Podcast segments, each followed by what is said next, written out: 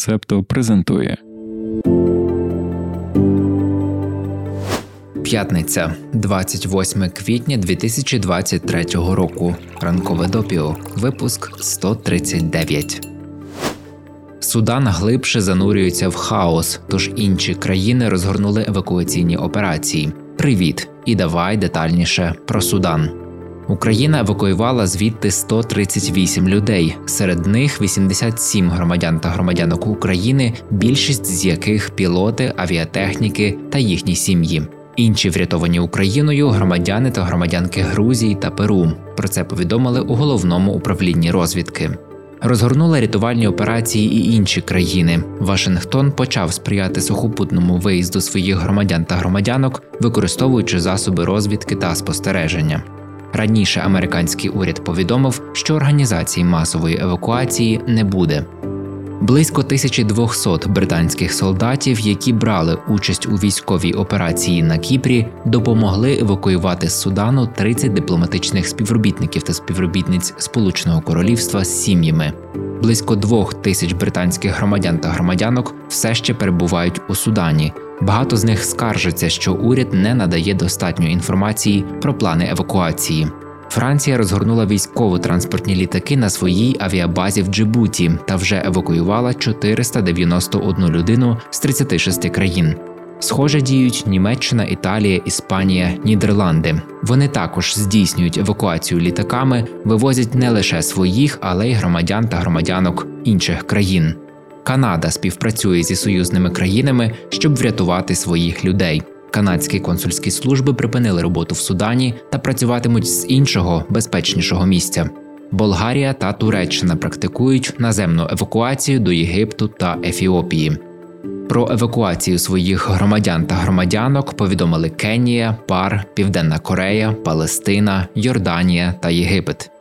Цивільні суданці та суданки також шукають способів, як врятуватися. Для багатьох з них евакуація дипломатичних представництв та іноземних громадян та громадянок стала свідченням того, що не вдасться досягти припинення вогню, і варто очікувати загострення бойових дій, з ним і поглиблення катастрофи. Україні, де третина населення ще раніше потребувала допомоги, гуманітарні агенції більше не можуть дістатися до більшості людей. Ліків знайти вже неможливо. Ціни на автобусні квитки зросли більш ніж у 4 рази. Оренда автобуса на 50 осіб, щоб дістатися до єгипетського кордону, коштує близько 14 тисяч доларів. У середу Володимир Зеленський та Сі Цзіньпін поговорили по телефону. Це їхня перша розмова з початку повномасштабного вторгнення. Ініціатива йшла з боку України. Зеленський назвав розмову довгою та змістовною. Що б це не означало. Відомо, що пан Сі пообіцяв відправити в Україну та суміжні країни спеціального представника у справах Євразії для цитуємо поглибленого спілкування щодо політичного врегулювання кризи в Україні. Що б це не означало. Коли ми пишемо цей випуск ранкового допіо, то більше нічого не відомо про спілкування двох лідерів. Але ми пам'ятаємо, що раніше отримували коментар із проханням пояснити, чому Сі Цзіньпіна називають Вінні-Пухом. Сьогодні ми розповімо, як так сталося. У 2013 році пан Сі мав візит до Вашингтона. У Білому домі бачився з Бараком Обамою, який тоді був президентом США. Багато кому в соціальних мережах двоє лідерів нагадали пуха та тигра з Діснеївського мультика. Як пише The Economist, Обама тоді був високим і гнучким. Від себе додамо, що він таким є і досі. На противагу йому пан Сі здавався присадкуватим і дещо пузатим. Тут теж з роками нічого не змінилося, але статура лідера Китаю це взагалі не проблема. Проблема його політика. З цієї зустрічі у Вашингтоні народився мем про Вінні Пуха. Меми дуже класна штука, але не у випадку, якщо вони іронізують над лідером авторитарного комуністичного режиму. Зараз будь-яке зображення пуха гарантовано привертає увагу китайської влади. Так було не завжди. Спершу через ведмедика користувачі та користувачки китайського інтернету могли критикувати, нарікати чи глузувати над своїм лідером, оминаючи цензуру. Наприклад, у 2015 році взяли фото Сі Цзіньпіна з військового параду, де він виглядає в люк свого лімузина, та порівняли його з тим самим мультиплікаційним героєм в іграшковій машині. Здається, саме тоді відбувся переломний момент. мем з лімузином та машинкою почали переслідувати. Він став найбільш цензурованою картинкою року. Такі результати дослідження організації Global Risk Insights, що займається аналізом політичних ризиків. Все так швидко прогресувало, що вже до 2017-го в інтернеті Китаю фактично заборонили китайські іерогліфи для позначення Вінні Пуха. The Economist пише, що така реакція на мем це підтвердження того, що у пана Сі, як і в багатьох інших авторитарних політиків, тонка шкіра. Він накопичив більше влади, ніж будь-хто з його попередників після Мао Цзедуна. Подібно до Мао створив культ особистості, в якому його слід вважати непогрішимим. Пан Сі одержимий власним іміджем, тому в Китаї працюють цілі армії цензорів і таємної поліції для відслідковування публікацій в інтернеті.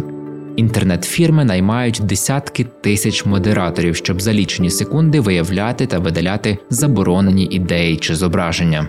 У 2022-му адміністрація кіберпростору Китаю прийняла правило, згідно з яким усі коментарі на китайських новинних сайтах перевіряються перед публікацією. Цензурування доходить до абсурду. Минулого року чоловік стрімив, як він їсть торт. Влада заблокувала стрім. Чому її мучила непозбувна бентега, що смаколик схожий на танк? А отже, це натяк на події 1989 року на площі Тянь Аньмень, коли танки розганяли демонстрації.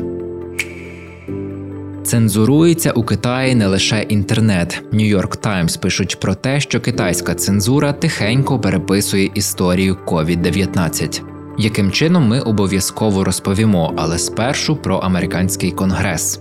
Нещодавно він затвердив дослідження розслідування про походження вірусу SARS-CoV-2, що спричиняє коронавірусну хворобу 2019 року. Його автори припускають, що під час вивчення вірусу в інституті вірусології міста Ухань через порушення правил техніки безпеки він зміг потрапити у зовнішнє середовище. Окрім того, є серйозні докази про намагання китайської влади локалізувати цю проблему і вирішити питання так, аби світова спільнота нічого не дізналася. А тепер повернімося до початку 2020 року. У день, коли COVID-19 отримав свою назву, команда вчених зі Сполучених Штатів і Китаю оприлюднила важливі дані про те, як швидко поширюється вірус і хто помирає. Дослідження цитувалося в усьому світі і здавалося зразком міжнародної співпраці у кризовий момент. Вже за декілька днів дослідники та дослідниці тихо відкликали статтю. В інтернеті її замінили повідомленням із закликом не цитувати матеріал. Декілька оглядачів тоді звернули увагу на цей дивний крок, але все швидко забулося. Ти ж пам'ятаєш, який хаос, шок та божевілля творилися на початку пандемії. Всіх цікавило більше, як правильно мити руки, та чи по вулицях також потрібно ходити в масках.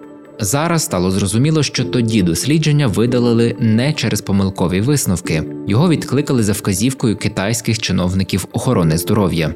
Таким чином було напущено диму щодо дат перших випадків захворювання. Айра Лонгіні з університету Флориди, одна з авторок того дослідження, нещодавно розповіла, як важко було отримати будь-яку інформацію з Китаю. Добре задокументовано, що китайський уряд змушував своїх вчених мовчати, перешкоджав міжнародним розслідуванням і цензурував онлайн обговорення пандемії. Нове розслідування New York Times показало, що тиск Пекіна сягає набагато глибше ніж думали раніше. Кампанія китайської цензури була спрямована на міжнародні журнали та наукові бази даних. Під тиском свого уряду китайські вчені приховали дані, вилучили генетичні послідовності загальнодоступних баз і змінили важливі деталі в публікаціях. Редакції західних наукових видань сприяли цим зусиллям, погоджуючись на правки або відкликаючи статті з доволі туманних причин. Міжнародні організації, включаючи Всесвітню організацію охорони здоров'я, повірили в плутані дані та неточні часові рамки. Якщо добряче поритися в інтернеті, то оригінальну версію того дослідження 2020 року все ще можна знайти. Але це не настільки важливо. Важливо, що у момент, коли світ найбільше потребував інформації про вірус, китайська цензура приховала її. Репресії проти інформації продовжуються і сьогодні. Зокрема, Пекін перешкоджає намаганням визначити походження вірусу.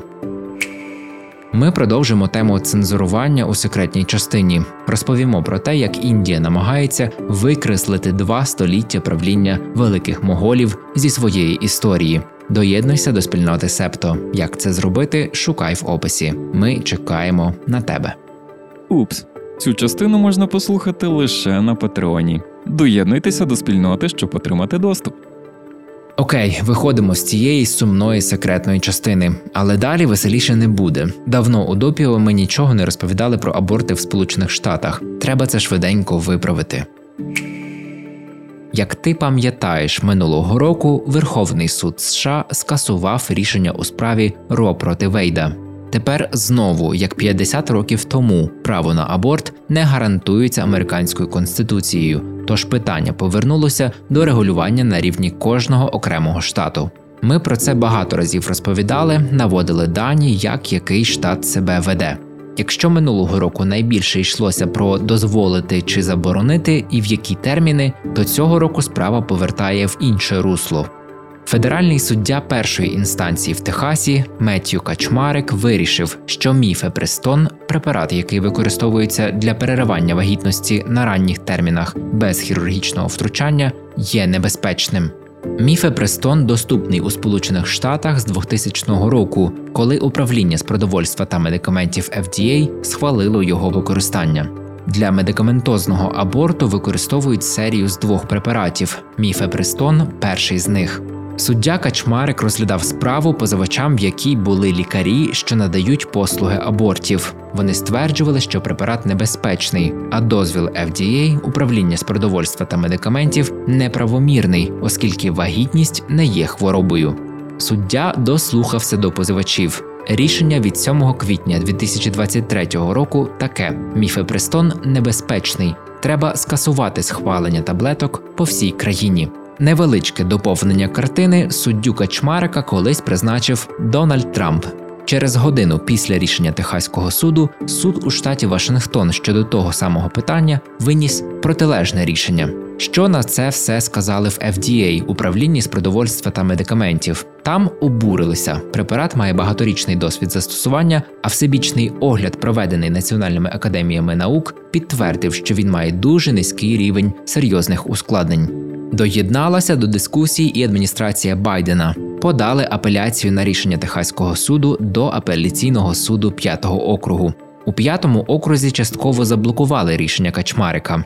За таблеткою зберегли схвалення FDA, але скасували декілька змін, внесених управлінням за останні роки, щоб розширити доступ до міфепрестону.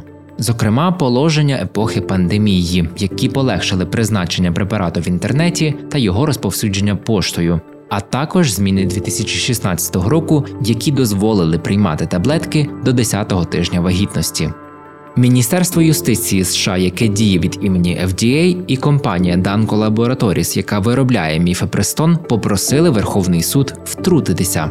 Верховний суд такий: ну добре, ми розберемося, але слухання розпочнуться в травні. А зараз ми дозволяємо використовувати міфепрестон, поки тривають судові процеси щодо нього. Рішення судді Качмарика повністю призупинили та зняли обмеження, накладені апеляційним судом п'ятого округу. Поіменного розподілу голосів верховних суддів опубліковано не було, але двоє з них, консерватори Кларенс Томас і Семюел Аліто, публічно висловили протести проти такого рішення. Що це все означає, що ще нічого не вирішено. У травні розпочнеться розгляд. Знову будемо багато розповідати про міфи престону у США. Але тут, окрім обмеження в праві на аборт, є ще один важливий момент. Якщо Верховний суд визнає правомірним рішення судді Качмарика, це створить прецедент. Аміт Сарпатварі, юрист і доцент кафедри медицини Гарвардської медичної школи, звертає увагу, що існує дуже детальна процедура вилучення ліків з ринку, а рішення пана Качмарика обходить цей усталений процес. Виробники та FDA раніше забирали ліки з ринку або через низький попит, або через небезпеку для пацієнтів та пацієнток. Суд ніколи не втручався, щоб вилучити з використання давно схвалені препарати.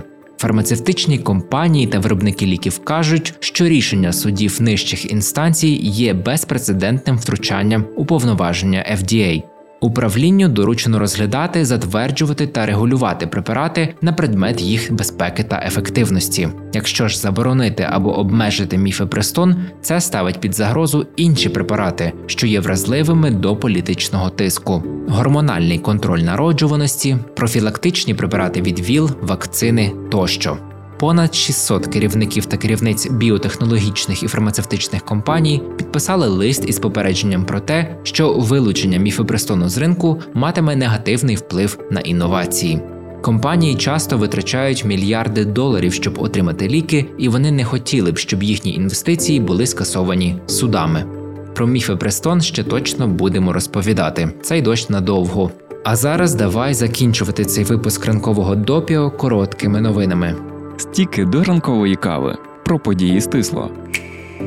Президент США Джо Байден офіційно оголосив, що буде змагатися за переобрання у 2024-му. Він попросив виборців дати йому більше часу, щоб завершити роботу. Політик вже є найстаршим главою держави в американській історії. Зараз йому 80 років. У разі обрання Байдена на другий термін до його закінчення президенту виповниться 86. Демократична партія нікого іншого не висували в кандидати чи кандидатки. Від республіканців ймовірно кандидуватимуть губернатор Флориди Рон Де Сантіс та Дональд Трамп, проти якого нещодавно висунули кримінальні обвинувачення. Австралія переглядає свій військовий бюджет. Це буде найбільший перегляд в історії країни з часів Другої світової війни. Уряд Ентоні Албанізі презентував оборонний стратегічний огляд, в якому визначили етапи та плани зміцнення збройних сил країни. Документ визначає Китай головною загрозою національним інтересам Австралії. Також окреслено, що Австралія більше не може покладатися лише на США, а має посилювати власну спроможність. Виділяють шість пріоритетів: створення та розширення флоту атомних субмарин, придбання та виробництво ракет великої дальності, нарощування виробництва боєприпасів Австралії, збільшення співпраці з партнерами в регіоні, особливо Японією та Індією. Модернізація літаків для оснащення їх протикорабельними ракетами великої дальності, збільшення персоналу у військових підрозділах, а також у компаніях оборонного сектору. Митна служба Бельгії ліквідувала партію американського пива Miller High Life через те, що на банках було написано певне шампанське. Таких дій вимагав комітет шампанських вин, оскільки термін шампанське може бути використаним лише щодо ігристого вина, виготовленого традиційним способом у французькій провінції Шампань. Компанія Molson Coors Beverage виробляє пиво Miller High Life з 1903 року, а маркування певне шампанське почала використовувати у 1969-му. Партія пива, яку ліквідували за наполягання комітету шампанських вин, початково прямувала до Німеччини. В лютому її перехопили в порту Антверпена. В ЄС визначили продукцію як контрафакт.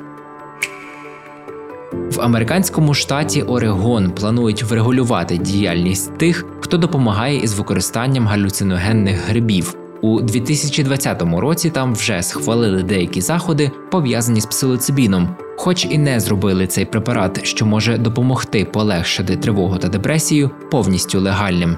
Тепер ті, хто планують проводити пацієнтів та пацієнток через психоделічний досвід, мають отримати ліцензію. На цьому закінчуємо 139-й випуск ранкового допіо. Посилання на усі використані матеріали ти знайдеш в описі до подкасту. Я Антон Ткачук, голос та продюсер подкасту, авторка тексту Дарина Заржицька. Моніторингом новин займалася Тетяна Попович. Візуальний стиль створив Марк Мостовий. Доступ спільноті до повного епізоду забезпечує Андрій Рубцов. У TikTok та Instagram знають про ранкове допіо, бо над цим працює Олег Левій. Цей випуск ранкового допіо ми створили завдяки гранту від програми Стійкість, яку виконує фонд Східна Європа у консорціумі неурядових організацій на чолі з РІМ та коштом Європейського союзу. Думки, викладені у випуску, не обов'язково відображають позиції організацій партнерів консорціуму та Європейського союзу. Почуємося. Ви прослухали подкаст Ранкове допіо. Шукайте септо в соцмережах, діліться враженнями та розповідайте іншим.